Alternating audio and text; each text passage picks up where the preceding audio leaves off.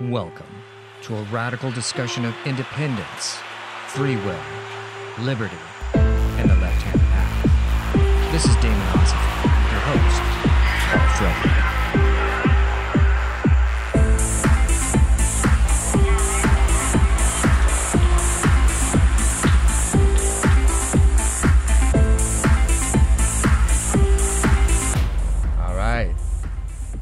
Welcome, my friends and fellow Damons, to Saturnian sessions on Damonosophy, where we explore the groovy dark vibes that descend upon those who stay up too late on a Saturday night. And tonight, our friend Coyote the Blind joins us again to talk about his new book, Teachings of a Toltec Survivor, which is really awesome. So, Coyote, welcome back to the show. And um, how's it going? It's going great. How's it going with you? Awesome. I'm doing very good. So, um, you know, tonight, before I got involved with this, I was watching the movie uh, The First Man, Oh, which is uh, I, I don't know if you've seen it. It's about um, okay, so it's a, it's a it's a fairly recent film that's about the it's the life story of Neil Armstrong, you know, first man in space and man on the moon and stuff like that. And the whole movie, it's like his whole career going on this, you know, uh, uh, Gemini 8 project and other things, getting involved with being an astronaut and, you know, NASA and the Secret Service and all this. And the whole thing, of course, is culminating in the moon right. as the final cause. And as I was coming to have this conversation with you, I was thinking about the moon, and this is one of the things that comes up in your book is this cosmology of the moon being this yeah. final the final possibility or a final destination for one current of of life. Yes. So with Yeah. that, I, so so with that, tell me tell me about the moon and tell me about your book. Well, the, the yes, the, it's it's from uh, an understanding of the of creation or the cosmos that that really starts from sentience, the sentience of the absolute, if you will, hmm that that unfolds, you know, like the opening of a of a flower, and the the last uh, the last uh, point of unfolding or manifestation is matter. Okay, Uh, uh, just uh, not just matter, but the the densest of um, of matter.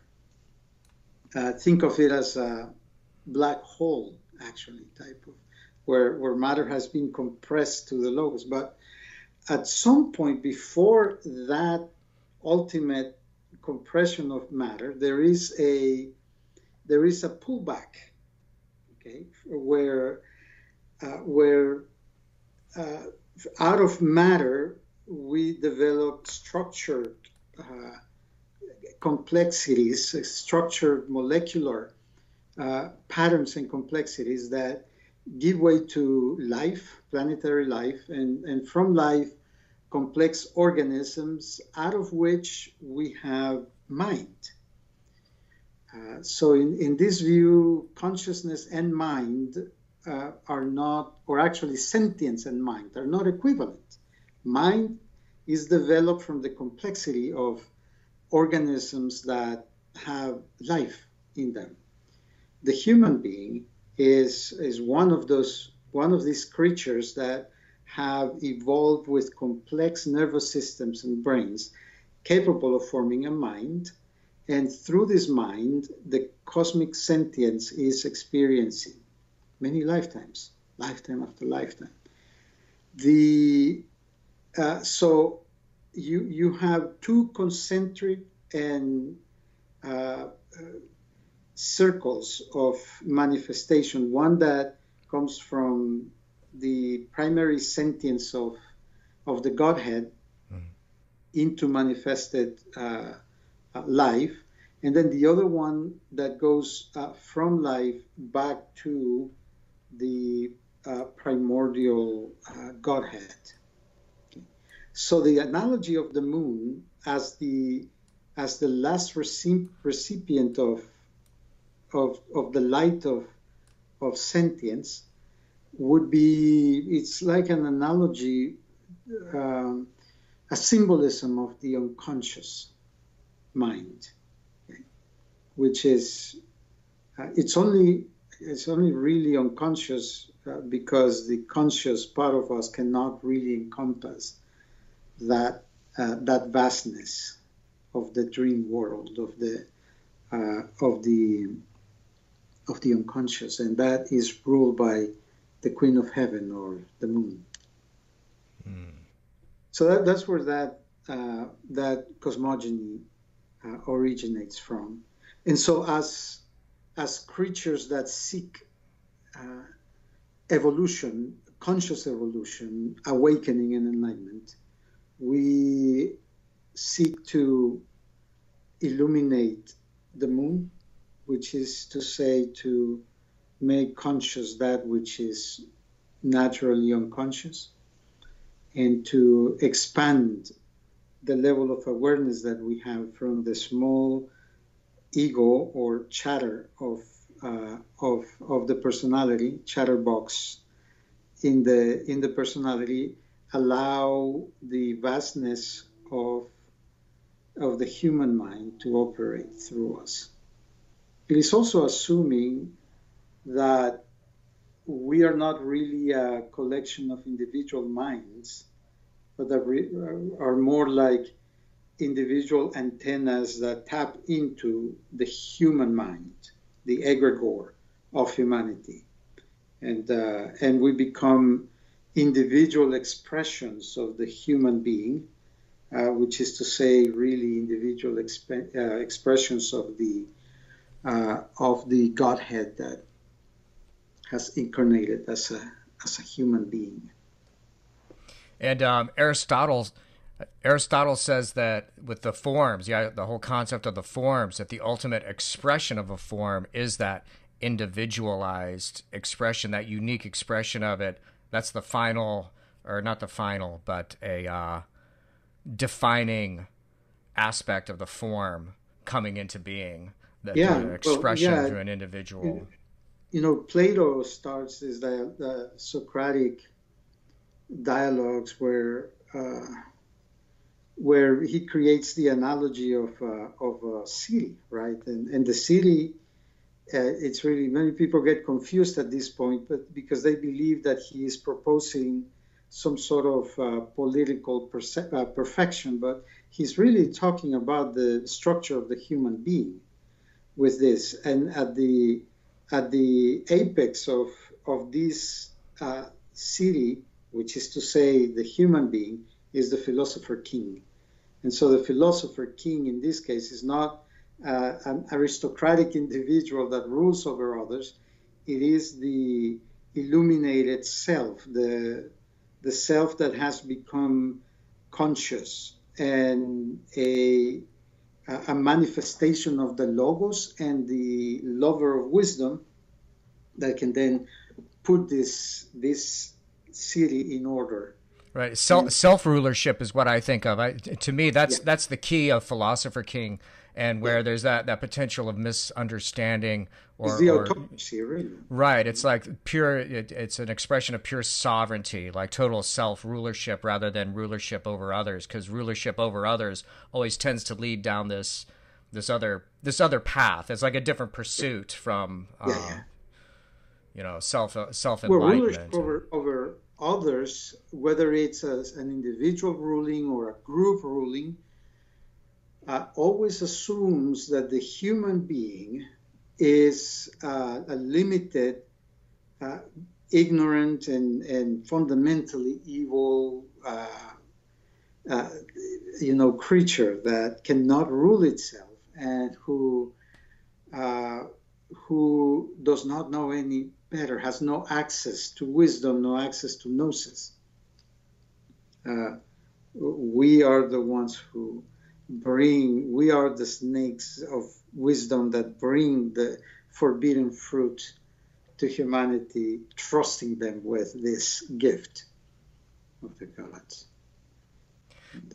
Absolutely. And so, you know, that reminds me of um, something else that you wrote about in here um, Oh yeah, here. They thought this city could only have been made for gods. They called it Teotihuacan. This does not mean city of the gods, as many say. It means the city from which gods are made. Yes. Can you elaborate a little bit on on what that means?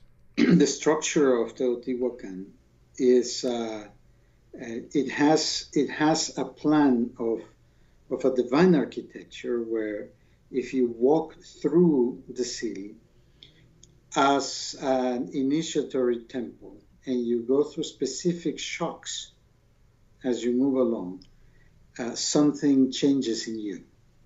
And so they use the city to train the the sacred warriors, train them to become dreamers, uh, stalkers, warriors of the heart, and by by the time they're done with that with that process, they have gone through what what we used to call the king making process, where a new uh, a new consciousness and, and, and a new entity has now taken over the uh, th- this vehicle, and so a god is now walking uh, on this planet, on this earth, and the and the city itself was made for that purpose and So- with that in So you're saying the city, uh, uh, Teotihuacan, the whole city was built and structured as a sort of map of the initiatory process. Exactly. It is it is a map of the of the initiatory process, a map of the awakened uh, individual, and, and a map of the of the cosmos in that sense. So so the the human being as as when he's guided through that uh, is going through an actual initiation as we know them, where where you uh, where you participate in a story, you know, all external initiations, uh, Masonic style and whatnot, are pretty much that. You become the candidate, and there is a dialogue that has been preset in a series of shocks that are supposed to embed a story. This story becomes a blueprint for the for the consciousness that even whether you apply it or not resides in you and and it becomes uh, an unconscious guiding light through the passage of life if applied consciously it would bring many insights and teachings and and uh, and, and changes your life so the city itself is made to impregnate in your bones, in your soul, in your nervous system, the passage through the the pathway of the dead, the the, the heart of the labyrinth, and then the sun and the moon, and uniting the two, become a complete human being. Attain to the totality of yourself. So this also reminds me of. Um, are you familiar with uh, the Temple Temple of Man or Temple at Luxor? Yes. Yes, with uh, Schwaller de Lubicz and the whole esoteric Egyptology thing. So, um, so a it starts. It, it, it reminds me of that because that's the whole the whole thesis of that uh, book by de Lubicz is that the temple at Luxor was built as a map of of the soul and the initiatory process as you as you move through it. And there's lots of other lots of other examples of the of of, of this in ancient civilizations that we could talk to. But well, the, the this pyramid started around the same time in human history. So the pyramids at Teotihuacan, the pyramids at Giza, uh, ev- evolved around the same time in, in communities that, according to what we think now, had nothing to do with one another. But it's you know this is kind of a uh, a hint that there was some sort of contact between this uh, between these civilizations. Uh, yeah, that's where I was going. That's where I was going with this. Is um, what do you think about that question? Because that's a that's a big question. You know, was there contact between these civilizations? Did it start uh, on this side or and move over? Did it start on the other side and move over, or did it start in a totally different place before that and descend descend out onto both of them at the same time. Um, what are what are your personal thoughts on that? Well, they they all there are only about six basic um, uh, major civilizations that seem to start out of nothing. Most other civilizations you can trace where they came from, but each of the ones that that start right at the beginning of of civilization tell the story of an individual that came down and, and then and, and, taught people how to how to plant the earth, how to create temples, how to pray, how to govern, you know, all those things, mm-hmm. how to be civilized. Uh, and they, uh, in in in Egypt, in Egypt you have Hermes. In uh, in India and Nepal you have Shiva. In here in the American continent you have Quetzalcoatl, the plumed serpent. Uh, a, a, great civilization starts out of that, and uh, lingua franca starts out of that. Each one of these have developed a system of alchemy, a system of magic, a system of attainment that has uh, endured the test of time by transforming itself and, and its mythology throughout the, the ages, right? So whether they come from a commonplace, you know, as in the legend of Atlantis, for example, which many of them have in common. The stories exist here in the Americas as well as in, in the Middle East and in Europe, or whether it comes from uh, a circle of humanity, which would be more like the the higher consciousness of the egregore of humanity that is guiding humanity to its own evolution. Uh, or uh, another word to say it is that each, each one of us has a magical aspiration to wake up from the fog, the mental fog of the world. It is inherent in each of us and in, in every one of us there is this inner whisper, a voice that guides us through this. It leads us to read this book, to go meet that person, to go through this ordeal, right? And whether you listen to it or or try to quell it because it's interrupting your uh, the, the fun that you're having in your ordinary life, that's up to the individual but, but we all start with that certain something that calls us. So that certain something, I see it in humanity as, as the inner circle of humanity. And those who tap into that, dedicate their lives to it, and perfect their instrument, which is to say their mind, their body, their actions, to be in alignment with that, with that inner circle. They they become the initiates and the teachers of, of humanity that has brought us all that. So I see the beginning of all of these civilizations to be the same source, which would be the the part of humanity that is guiding the species into its own evolution. Okay. It, it's really secondary to me interesting historically, but secondary. Whether there was an actual place where a civilization was developed, and out of this civilization, it broke into several.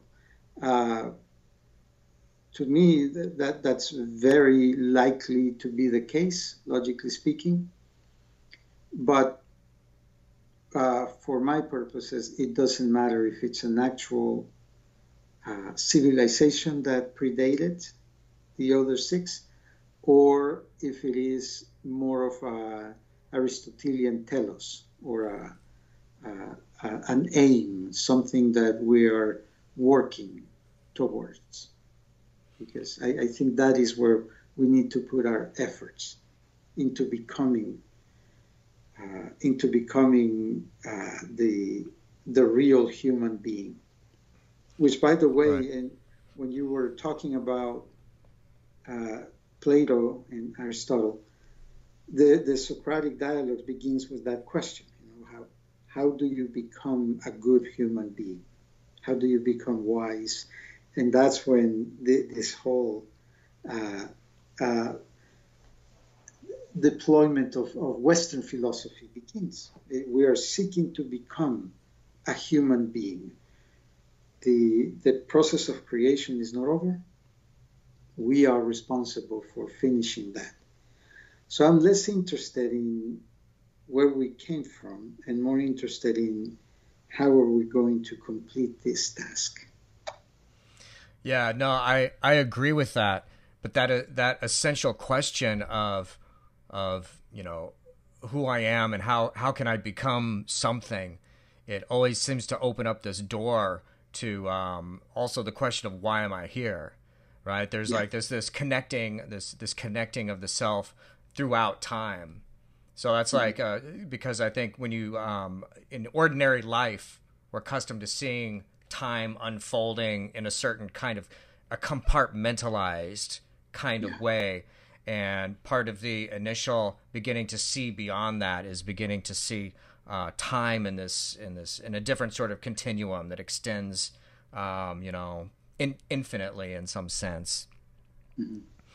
Um, you, you mentioned um, Quetzalcoatl, and that reminded me of something else that you talked about, and, and I have a quote here for you too. Um, but Quetzalcoatl wanted to make the ritual literal by pulling out the heart of a victim and sacrificing it to the sun god in exchange for magical powers. He wanted to bring rain for the crops. He said the gods are displeased, they will accept our gift of blood, and they will bring safety.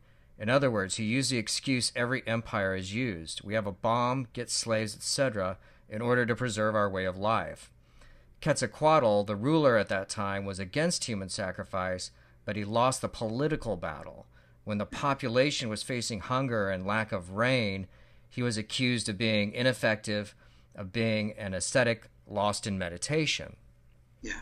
So this whole passage, we're talking about like, you know, these are like the principles. This it's like the principles uh, or the forms going through this process of definition and separation, but it's played out through people yeah. It's played out through civilization. So yep. so this is this is why this is one reason to say that it's not it's not as important whether which one it is. What's important is you see the pattern. You see the patterns, and, and it's a out. pattern. Uh, as Joseph Campbell uh, said, the uh, the mythology, the history of a myth, the the adventure that the myth takes you through, is relevant to your personal life we are making that decision every single day of our lives. And uh, you see in the in the spiritual marketplace uh, a thousand examples of uh, of people using spiritual force to have a better dream.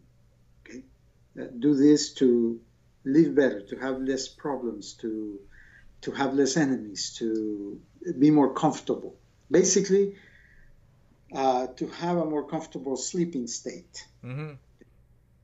It takes the the courage of the warrior to to use, if if at all, to use uh, to use your spiritual gift to give yourself some interesting problems, right? To keep you on your toes, to be awake, mm-hmm. to have a challenge, so that you cannot just rest and go to sleep. Uh, the, the, the dynamic between Quetzalcoatl and Tezcatlipoca is that they are both descendants of the same being. Quetzalcoatl is known as the as the uh, the, the white Quetzalcoatl. Tezcatlipoca is the dark Quetzalcoatl, and Tezcatlipoca means uh, smoky mirror. So it's like the deity seeing itself, but seeing a smoke, smoky mirror. It is the human consciousness unaware of its own uh, divinity, but quite aware of its own power. So it, it's the it's the pure power that is not guided by the by the light of wisdom. Mm-hmm. The the practice of the ritual of human sacrifice is a powerful magical uh, process where where the, the, the heart, the Sahasrara chakra, I'm sorry, the, the Anahata chakra, becomes exposed to the divine light of the sun, right? And the sun devours it. It's an offering to the, to the supreme consciousness of, of the Sun Absolute. Uh, this sacrifice means the uh, it, it's really referring to the crossing of the abyss in in magical parlance is to allow that that single point of entity of Hadit to dissolve in the in the desert right? And and allow the godhead instead to inhabit one's body and one's consciousness. That was human sacrifice. Uh, the attainment of great magical technologies was something that have brought sometimes destructions to uh, to Egypt, to uh, to the Nahuas here in the Americas, because they use this technology to affect the uh, the external world only. So what what they did, it was the, the last uh, civilizations of Toltecs after after thousands of years of of having these uh, schools of magic all over the all over the continent. They a few of them developed this technology where they would actually open the uh, the thoracic cavity by, by the area where Manipura chakra would be and reach into the heart, pull it out while it was still beating, and then offer it to the to, to the sun god, all in the name of the goddess of death, in exchange for uh, for food, protection, rain, that, that sort of thing. Ce Acatl, the last incarnation of Quetzalcoatl, was like a Hamlet type figure. Okay, a deeply uh, sentimental, religious. He was an ascetic. He, he would take mushrooms and go up to the mountain and not rule, not solve the problems. That got him kicked out, got him expelled. And when the when that city of Tula won that battle, then we we don't hear from them after that. The next time we know anything about them is when the Aztecs had came down from the north. They had established the city of Tenochtitlan, and they started the great Aztec Empire. Okay, the Toltecs were pretty much gone. There were a few pockets here and there, but the civilizations that they had helped create was gone. They, they found the city of Teotihuacan already in ruins, 200 years after the onset of human sacrifice mm. in, that, in that region. They adopted the rituals themselves, so the Aztecs continued with that practice. But Ce Acatl, uh, he did, he did uh, three things. One is he distributed his men and women of knowledge throughout the four corners of the world with the uh, with the charge to maintain the knowledge of the Toltecas and to pass it on from teacher to student in small groups, right? Second, he founded the last city, city-state in Cuscatlan. Uh, it was called Cuscatlan, or, or the land of the jewel, and that is in El Salvador.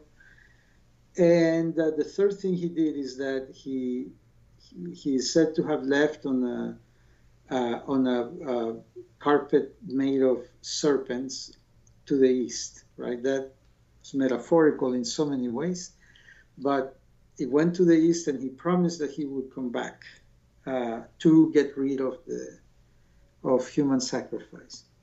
He said the year in which he was going to come back. It's uh, the the year was known as the year one of Ce Acatl in the Mayan calendar. That was the year the conquistador Hernan Cortes came back, came over, and he looked like the descriptions of Quetzalcoatl, you know, white with a with a beard and seemingly magical powers. So he was seen and received as the uh, an incarnation of Quetzalcoatl, and he came over and he destroyed the uh, the Aztec Empire, right. and therefore ending with the practice of uh, magical ritual sacrifice. Yeah. yeah. Wow, uh, that's amazing. So the other thing about this story, um, about the the rift happening over over human sacrifice, you know, mm-hmm. and uh, Ce Acatl, right? Is that it? Ce Acatl. That's the manifestation of Quetzalcoatl, who's like going through right. this. He's uh, rebelling against us, saying, "No, no, no, you don't have to commit sacrifice." Well, two things. For one, it's like what we were talking about earlier about the distinction of the philosopher king, because Tetzapale, uh, Tetzalcoatl, I always get that name. I always have trouble with that name. The tongue twister. he, right, it's a total tongue twister. He says he he's using the power for control, right? For controlling of, of basically the state mechanism and, and the yeah. organization of the state, and yes. and you know there's a, all such a great metaphor for like the world that we live in right now. The yeah. you know how about the road to hell is paved with good intention. Every uh, power you know power uh, uh, centralized authority has like a oh this is for the good of everyone, but yes. behind the scenes there's this horrible um, death and destruction and sacrificing of humanity that's like taking place for it. And every, every major religion, every every empire, right, had same story. Every police state has yeah. the same story. We're doing this for your good because we have the power. We know how to how to administer it. Yeah. If we give it to you to the people, you're going to uh, not do any. You you won't know how to rule yourselves. Right. That is the the practice of human sacrifice. Right. Right, and it's a it's an un, it's a it's kind of a perversion of the sort of natural there's a natural sort of elitism of uh, consciousness, I think, and that it, it's something that goes to the few, right? It doesn't. It's like the many like strive and move, and then the few um, come to this point, and they sort of de- are de facto, uh, without force, are yeah. are leaders of humanity because they're leading the bigger picture of of this. This is kind of like the idea of the the inner circle. That's opposed to like a a twisted, a natural concept of, of elitism is where there's a, a, a group that simply exercises power over humanity, um, not to help it move to a, the next stage of conscious evolution, but rather to um, exploit it and keep it in a me- mechanical cycle, in a kind of cannibalistic, self-consuming um, sort of cycle. And then when when when Ce Acatl walks away from this, that the pattern of him walking away from this and saying, "No, you don't. I'm I'm, I'm not going to participate in it." It's it's for one thing, it's kind of Luciferian, right? It's like Lucifer like walking away from it, but it's also an emulation of um of Zarathustra. One of the stories about Zarathustra, he protested. He was protesting the animal sacrifice that was going on in the, uh, the proto pagan Baal worshipping um, cults that really are what El came out of. The Yah, the character Yahweh came out of like cults like that. Yeah. And and Zarathustra yeah. was protesting against. He said, "No, you don't have to like sacrifice a million animals and and torture them and and and make life really horrible for them. It's unnecessary." And so he protested against that. And so that was kind of the original pattern of him. You know, he was like kind of ostracized for this and kind of had to wander around on his own for a while. So that that's fascinating to me reading what what you presented here because I see all these same patterns, these universal patterns occurring. Yeah. No, it is, and they're perfect metaphor for the the journey that one has to take away from the mob of the world and away from yet the mob that tells you that somebody else has the power, not you, is is the uh, the, the, the mob, it's all these voices that tell you that the government is the leader of the nation. No, it's not. They are our servants. We have put them there. And I don't care if it's an army, if it's a religion, if it's a pope, any anyone, any of them hold power because we have consciously or unconsciously agreed to keep them there in power. Mm-hmm. But as a, as a simple human being, none of them have that capacity or that power. It is a matter of regaining that and becoming one's own philosopher king. Walk away from the the need to, to feel safe. There is a nice uh, story that uh, I tell, not in this book. It's uh, it's part of the Popol Vuh or the sacred book of the Nahuas of the Maya Quiche. There is a story of uh, a time when humans uh, were given fire, but they, they didn't know they didn't know how to make it and how to conserve it, right? And so one of the one of the sun gods of the times, not the sun itself, but a solar god, sent their servants and their minions, and they told the different tribes, uh, "Well, I'm going to give you fire so that you can be warm, cook your food, and be safe, right, against predators."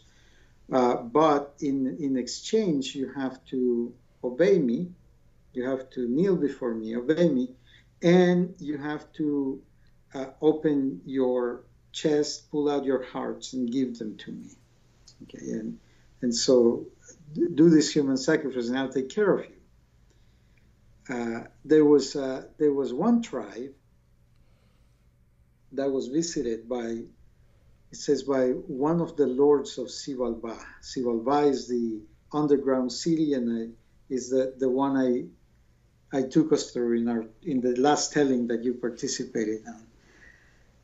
In this in this underground city used to be ruled by the lords of Xibalbá, which would be like the fallen angels. And now there is only chaos because it has no ruler, right? But one of the lords there was still walking on the earth, and he he showed up to this tribe and he said, "Don't uh, don't don't give yourself in say, in slavery. Say no. I will help you steal the fire from the volcano god, from the volcano god." And so he did. He brought he taught them how to steal it and how to uh, use it. And so they refused to uh, give in to human sacrifice and refused to obey the slave god, and uh, and instead they uh, they followed the the advice of the fallen one, the Luciferian figure. Uh, Ce Acatl, when he when he left in exile to the east coast of Mexico, he settled in the peninsula of Yucatan. In, uh, in and uh, there is still there an observatory that uh, where he used to meditate a lot. It's an observatory from where you can see the stars, and especially it's aligned to uh, to Venus in the in the horizon. So they also consider Venus to be uh, a fallen uh, star, one that's always hovering. So again, his lineage is pretty much Luciferian in many ways. Yeah. Wow, that's fascinating. The mythology, yeah. Yeah. Yeah, no, that's intense. And so you mentioned like uh you mentioned this all in the relation in relation to the last telling that I heard and and so that was in Portland in this last April and and uh, I saw you there and I saw you do the telling again and and and it was different than the first time because you had some uh, you had some uh, you had some musicians with you. And musicians with me. Yeah. yeah. So tell me, uh, t- tell us a little bit about that. Tell us how that whole transition occurred with uh, with the with uh, bringing in other people participating like that. Well, Amy Amy uh, uh contacted me after the telling last year and said, you know, uh, we would like to collaborate with you. And and right after that, I had started when she contacted me at the, the new series uh, of tellings where I am collaborating with a different artist on this on, on each one. So I, I, have one with a vocal artist. I have one with a, dancer I, I, and uh, one even with a painter. Where I'm doing a, a telling, he's creating a painting, right? Uh, and uh, in this case, uh, we had those one, four, uh, four magicians and musicians who were improvised. Everything was improvised. There was uh, uh, I, they, they just had to connect with me, and, and I took them in this journey, and they they they created this magical carpet of sound in which we can we can move. So yeah, no, it was it was absolutely amazing. I mean, I was just completely uh, pulled into the whole uh, world that was being brought into being there.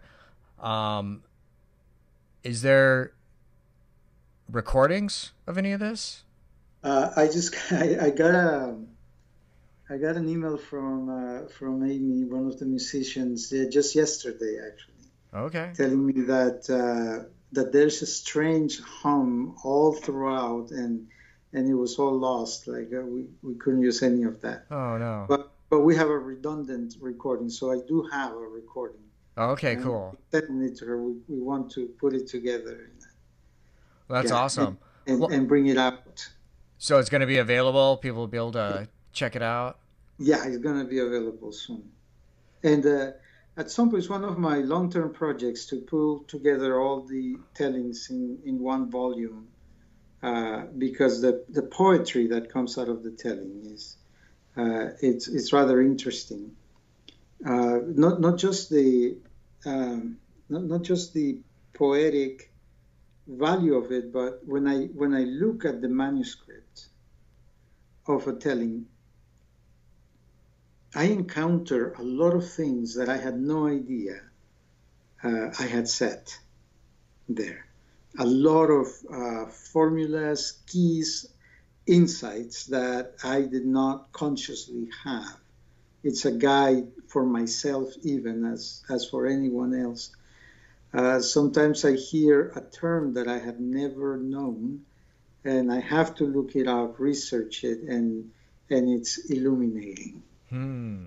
And uh, so it is. Uh, it is a code uh, and a cipher that is um, is guiding me as much as as much as it is a, a voyage, a shamanic voyage into the other worlds. So, talking about like trying to get to like these deeper levels of consciousness, there's mm-hmm. another um, uh, another passage I wanted to read from your book here, when you say we begin to concentrate the attention of that child to this world with our teachings and what we allow the child to see, and the world is thus consolidated. The way this happens is physical by pruning and by getting rid of neural connections. There is constant pruning for five to seven years. The baby begins to eliminate parts of his brain because he has to have what is necessary in this world. So you're talking about how through this process of indoctrination, we actually, um, I, and I like that term, uh, uh, uh, pruning and eliminating parts of the brain is what you're doing. It's like you're trained to c- close off these yeah. certain abilities that you have within yeah. the conscious mind. Yeah, we don't really learn as, as children. We don't learn by creating neural connections. The connections are there, right? It's by eliminating some that we develop the patterns of thought, of consciousness, and, and the, the patterns that allow us to focus our attention in something and to find meaning in the world. The meaning is given by the, by the education of the tribe. Uh, it's, it's through this that we learn to know how to behave around people, animals, uh, how to use things around us. You know, the I, I see this cup as a cup because I've been trained to do so. And I do it automatically, right? I don't have to think about it being a cup. The magician is taking this is taking this uh, fact of consciousness of the brain and may, may turn this into the magical cup. Right. And then use it ritualistically, creating changes in the psyche and therefore in the perception of the magician. But but this is the magician attempting to uh, take ownership of the of the process. As children, we do it because we trust. We are hardwired to trust the uh, the adults around us. They teach us our language. They teach us what the world is all about. And once the moment that we begin to behave in the world in expected ways, that's when we become part of the tribe. That's when the adults consider us to be a, a formal member you know, and, and begin to expect more of us and all that. So it's another thing in, in, in your writings that makes me think of uh, of uh, Reich, Wilhelm Reich. This is where um, I, I, he really emphasizes how um, through childhood indoctrination um, we get closed off to we get closed off to things to higher energies and stuff like that. And the other thing, and, and you mentioned this earlier, the idea that the the structure um, of of government versus the structure of say organized religion is essentially it's essentially the same structure you know in terms of like power and force and everything like that that's another thing that reich um, uh, hipped me to right because a lot of people have trouble with that a lot of people that's a big challenge to be able to um, see that and it's like even even our society we have this idea of church and state which yeah. already sets your sets up your mind in a binary like kind of way to think, well, you're on, you got to be on one side or the other. You know, right. you're always on one side or the other, and it takes this big leap, and usually only uh, through shocks. Right? People receive shocks, perhaps accidentally. Maybe if they have the right sort of context or ideas around them, then they can like start to formulate what a different world, you know, could look like, or what the real world, you know, actually looks like. Yeah, yeah, and at the, the there is no no way to get there by the institutions of uh, education around us. Uh, no way. You have to overcome the seduction of the world, and you have to be able to move outside that that uh, that those systems that have you trapped uh, how you find a door out of that. Well, in the first place, something had to have gone wrong in your education. Okay? Uh, if you had a perfect childhood and your psyche was formed perfectly to specification, and you never have a shock that dislodges your sense of reality, you have no hope. You're going to be stuck through, in the, through the duration of your lifetime, just like an animal is. An animal is not disrupted. It's, it's the patterns are solid okay, of formation. So yeah, we, we have to become a little bit off kilter. We, uh, and, and, most magical and shamanic processes are consciously self-induced uh, forms of neurosis, of of anxiety or even psychosis that, that you do in a systematic and controlled way that would allow you to take on different personas, to, to invoke uh, a deity and become it for a while and see the world as the deity sees the world. Uh, but a well formed psyche that is unmovable uh, would not allow you to take this leap outside the the conditioning of the city. And so, uh, in one sense, is is working with systems like shamanism or occultism and or, uh, or magic, ways of creating uh, shocks or creating opportunities for shocks, creating in a controlled manner. Yeah, disruption of the uh, sleep patterns that the world is counting on. And so, why do you think that's necessary? Why is it necessary that we have to create shocks like that? Why, why, why don't we just, as a natural process of, of being a human being on Earth, why don't we just naturally go through this process? Well, we, we do naturally go through this process. The, the body is built in with some, some of the shocks, you know, the, the release of hormones at a certain time, the changes in the body, the, the, the different faculties that are developed are all designed to create an, a new way of expression in, in the world. Uh, the problem is that we have developed this powerful mind and this powerful civilization that is the uh, w- what uh, produces education, language, uh, arts. It produces a way of looking at each other. Right? But we are in an evolutionary process. We are not done. If we were done, then then it's okay to stay as we are. But we're seeking to go beyond where we find ourselves. And part of going beyond where we find ourselves is to not be satisfied with the answer to who we are.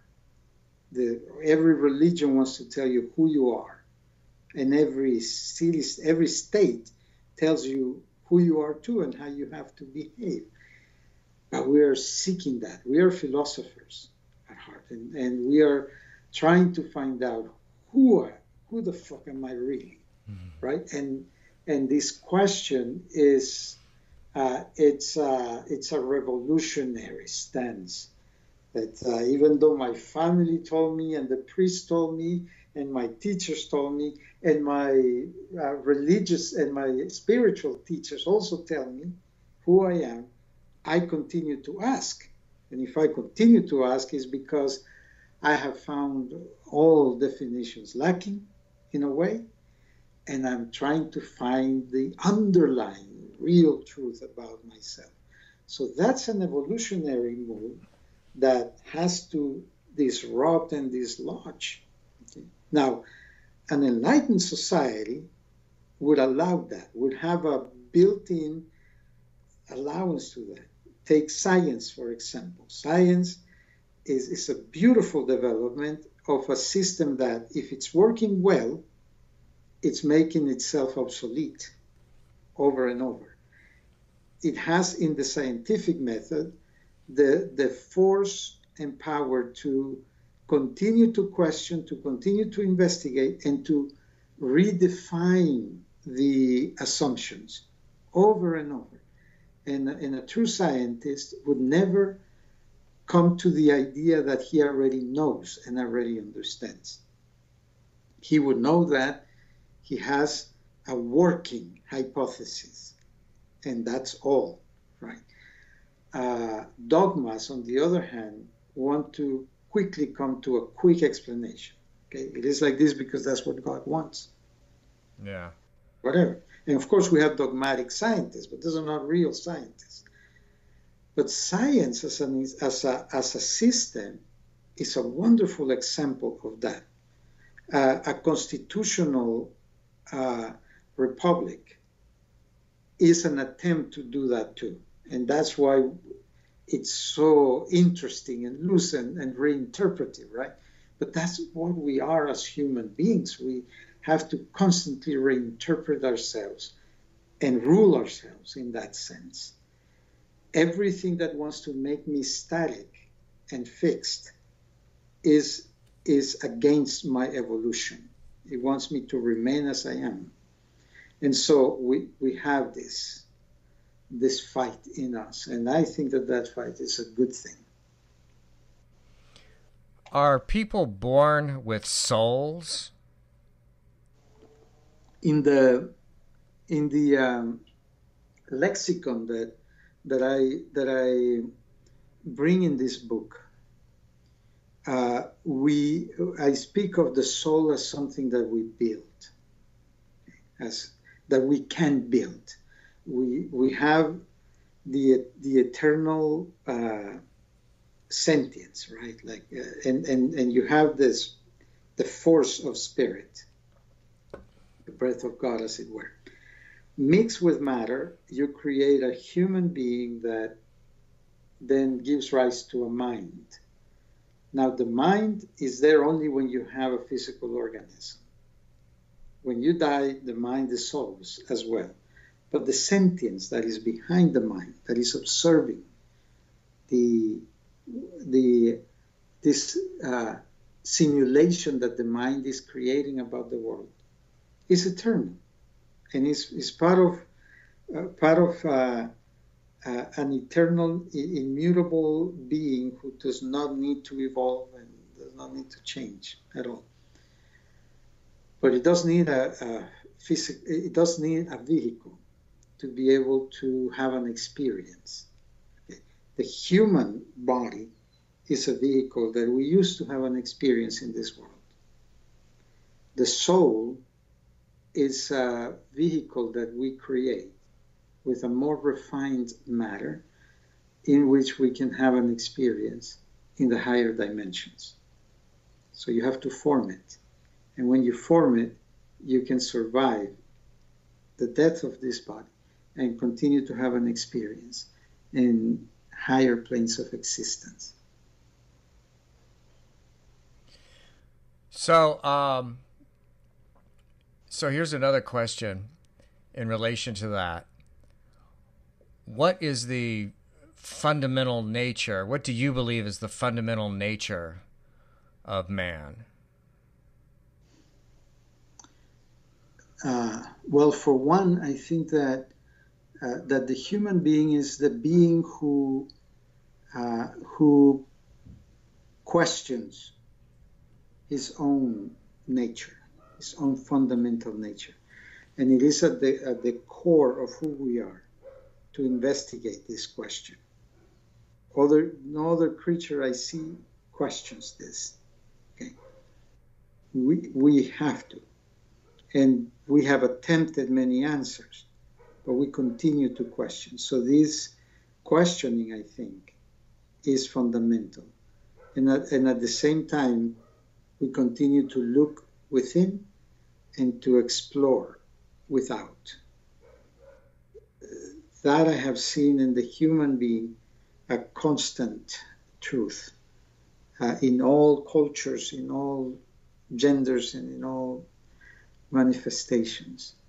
Uh, and we can call this the spiritual quest.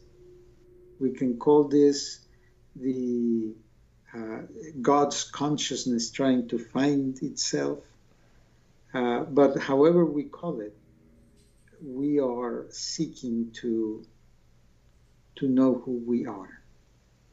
And in knowing who we are, we are creating ourselves. So that's all. So, and you think those are all good things? I think that those are fundamental things. Uh, it leads to, it has le- led to all the strife in history and it has led to all the wonderful things in history. Uh, but it is precisely in this history, like Hegel would say, that we find our, our true essence. Like there, there, there's no human being devoid of history.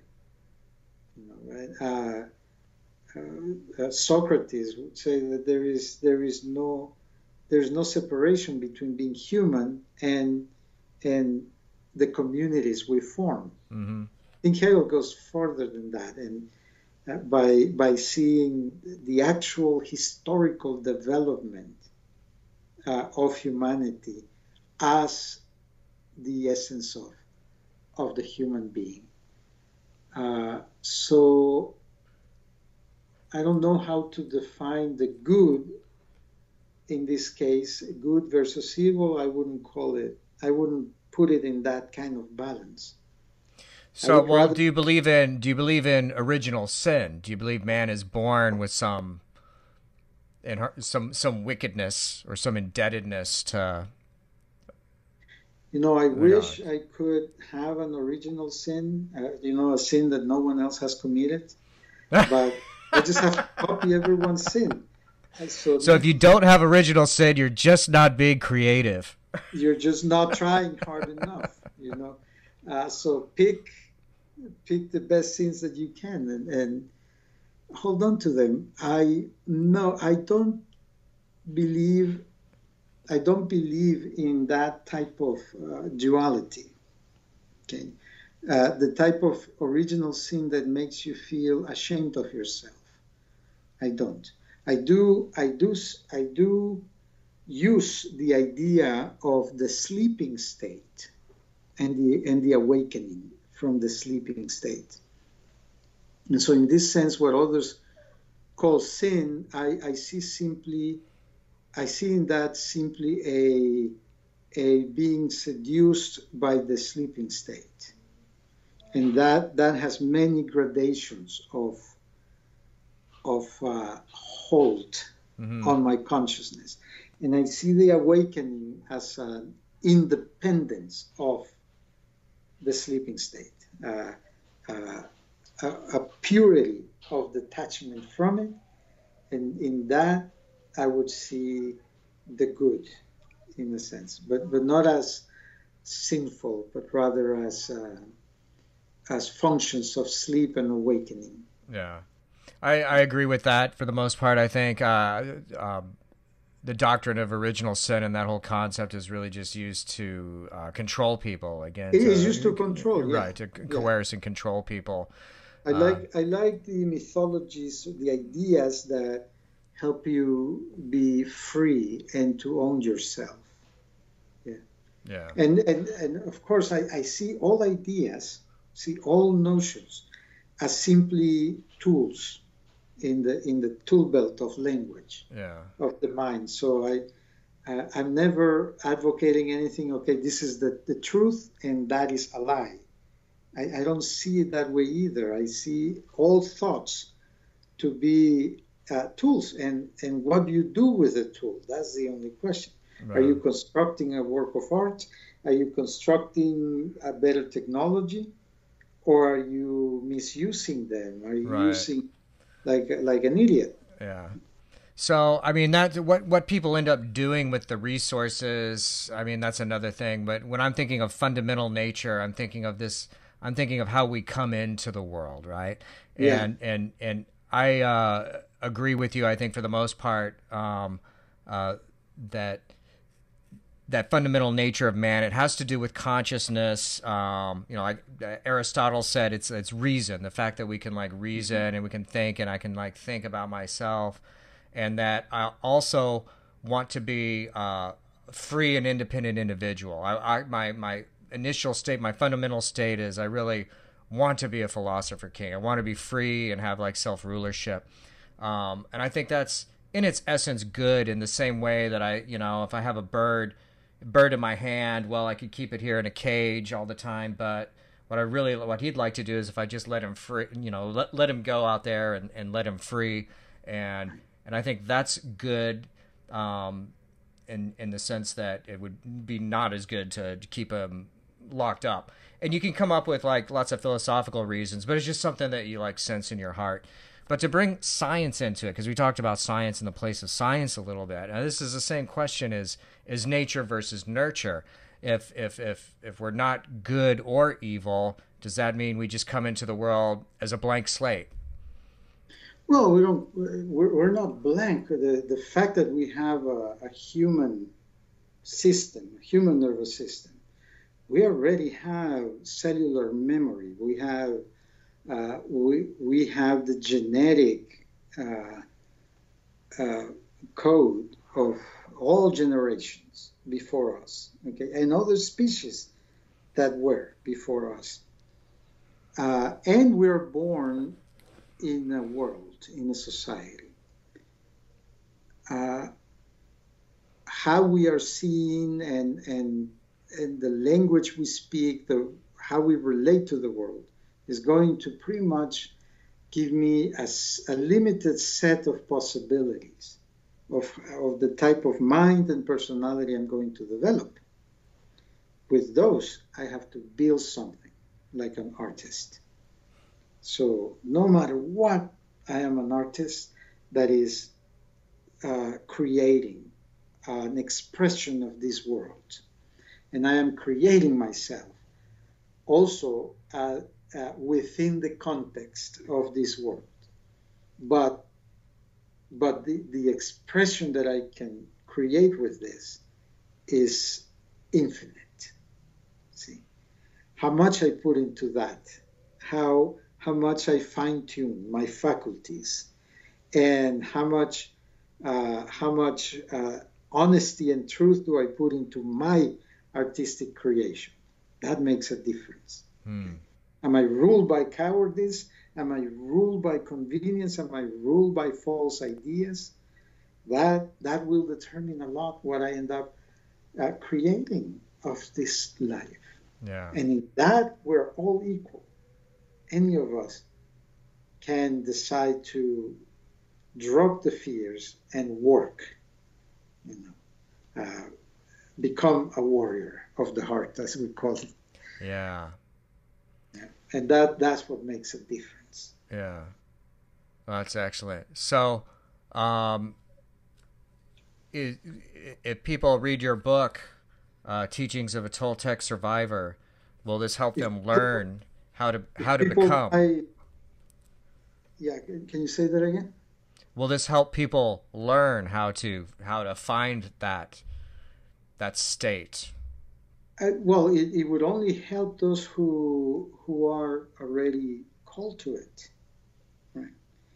Uh, reading the book, and you you you could testify to this. I think makes you feel something. It, it's not just a mental lucubration.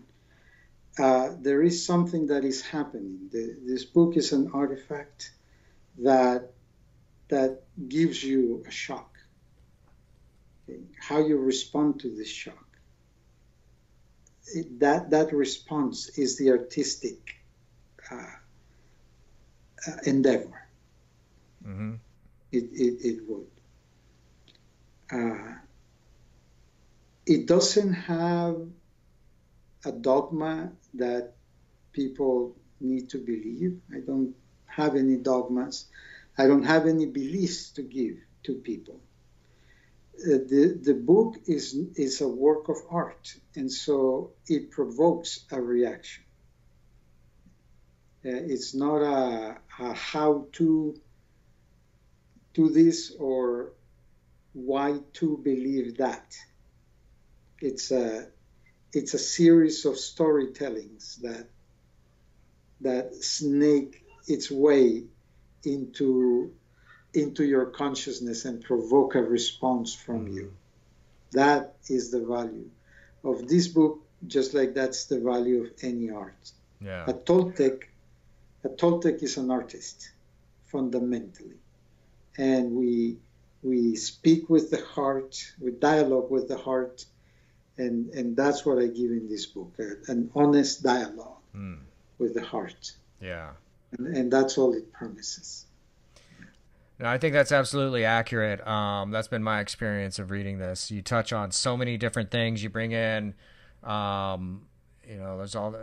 I mean, you're you're an awesome storyteller. First of all, just in, in in in real time, but this comes through in the book too. And so uh, the patterns that are revealed in it, and a lot of them, I think, are the you know reflected in the patterns that we've been discussing tonight.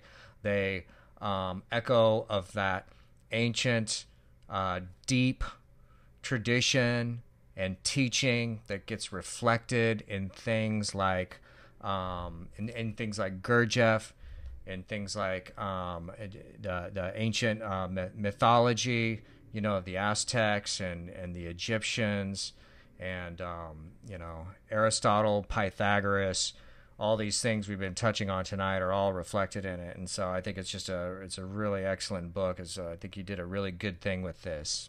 Well, thank you, thank you. Yeah, it's it's a result of three uh, paths that I have worked with in my life. Uh, in an initiate of Tantra, of Nahualismo, and of magic, and uh, and what I present is not a oh yeah, this is what these people believed and this is what they teach. No, I, what I present is myself. I am the result. I am the product. Uh, I am, I am the survivor of this, of this Toltec lineage. and so I present myself. Right? This is not a book about what the ancients believed or what so and so said. It's it's about what I'm doing right now with this, and that's that's who I am, and that and that's what I present honestly in the book. Excellent. All right, man. Well, keep doing that magic that only you can do. And uh, thank you for dropping in and speaking with us tonight. Any any last words for the people? Oh, just thank you so much, Paul, for inviting me here, and thanks to uh, everyone that's listening. And in the words, in the immortal words of of Pedro, if uh, if you buy my book, all your dreams will come true. That's awesome. Well, you that's heard Pedro, it. That's from Napoleon Dynamite. Oh, Actually, okay, that's awesome. Hey, you know what? That's funny you mentioned Napoleon Dynamite. You mentioned Napoleon Dynamite because last night I saw um, Revenge of the Nerds. Oh yeah, yeah. Remember that movie from like 1982 yes. or whatever, 83, and yeah. um, and there's this character in it named Poindexter, who's yes. like real nerdy. And yes. he's basically this is where they got Napoleon Dynamite from. Napoleon looks exactly like this guy. And there's a scene where they're having a party and Poindexter starts dancing. And I'm like and he dances all funny, you know, and it's like oh, this is totally where they got the Napoleon Dynamite. Interesting. Yeah. well, yeah, all right. Yeah, so that's an interesting uh, topper for this whole uh, conversation, and somehow makes it even more mystical. People uh, want you to go if you can go see Coyote the Blind speaking somewhere and giving his telling. You've got to go see it because there's nothing else like it. Watch for. Do you have a, you have a website where people can check it out, check you out? I do. You know, I have a blog at uh, coyotetheblind.blog. You can check it out there, or a website, coyotetheblind.com. Awesome. I, I recommend the blog. I'm posting almost every day, and and you get to access a lot of material from there. Yeah, know, it, that that really is true. I follow you on Twitter, and I see uh, a lot of the stuff coming off of it, and it's all really good stuff. Mm-hmm. So, all right, well, we will uh, put your contact information and your website and your blog. We'll put all of that in the show notes for this episode so people can check it out. And I want everyone out there to pick up the teachings of a Toltec survivor and read it because it will make you a smarter person and it will help you keep the dark fires burning. And, and sexier. Everyone who has read it is sexier. And sexier too, even better. Oh yeah. To keep that fire burning as well. All right. All right, Paul. Awesome. Thank you so much. All right. Take care. Take care. All right.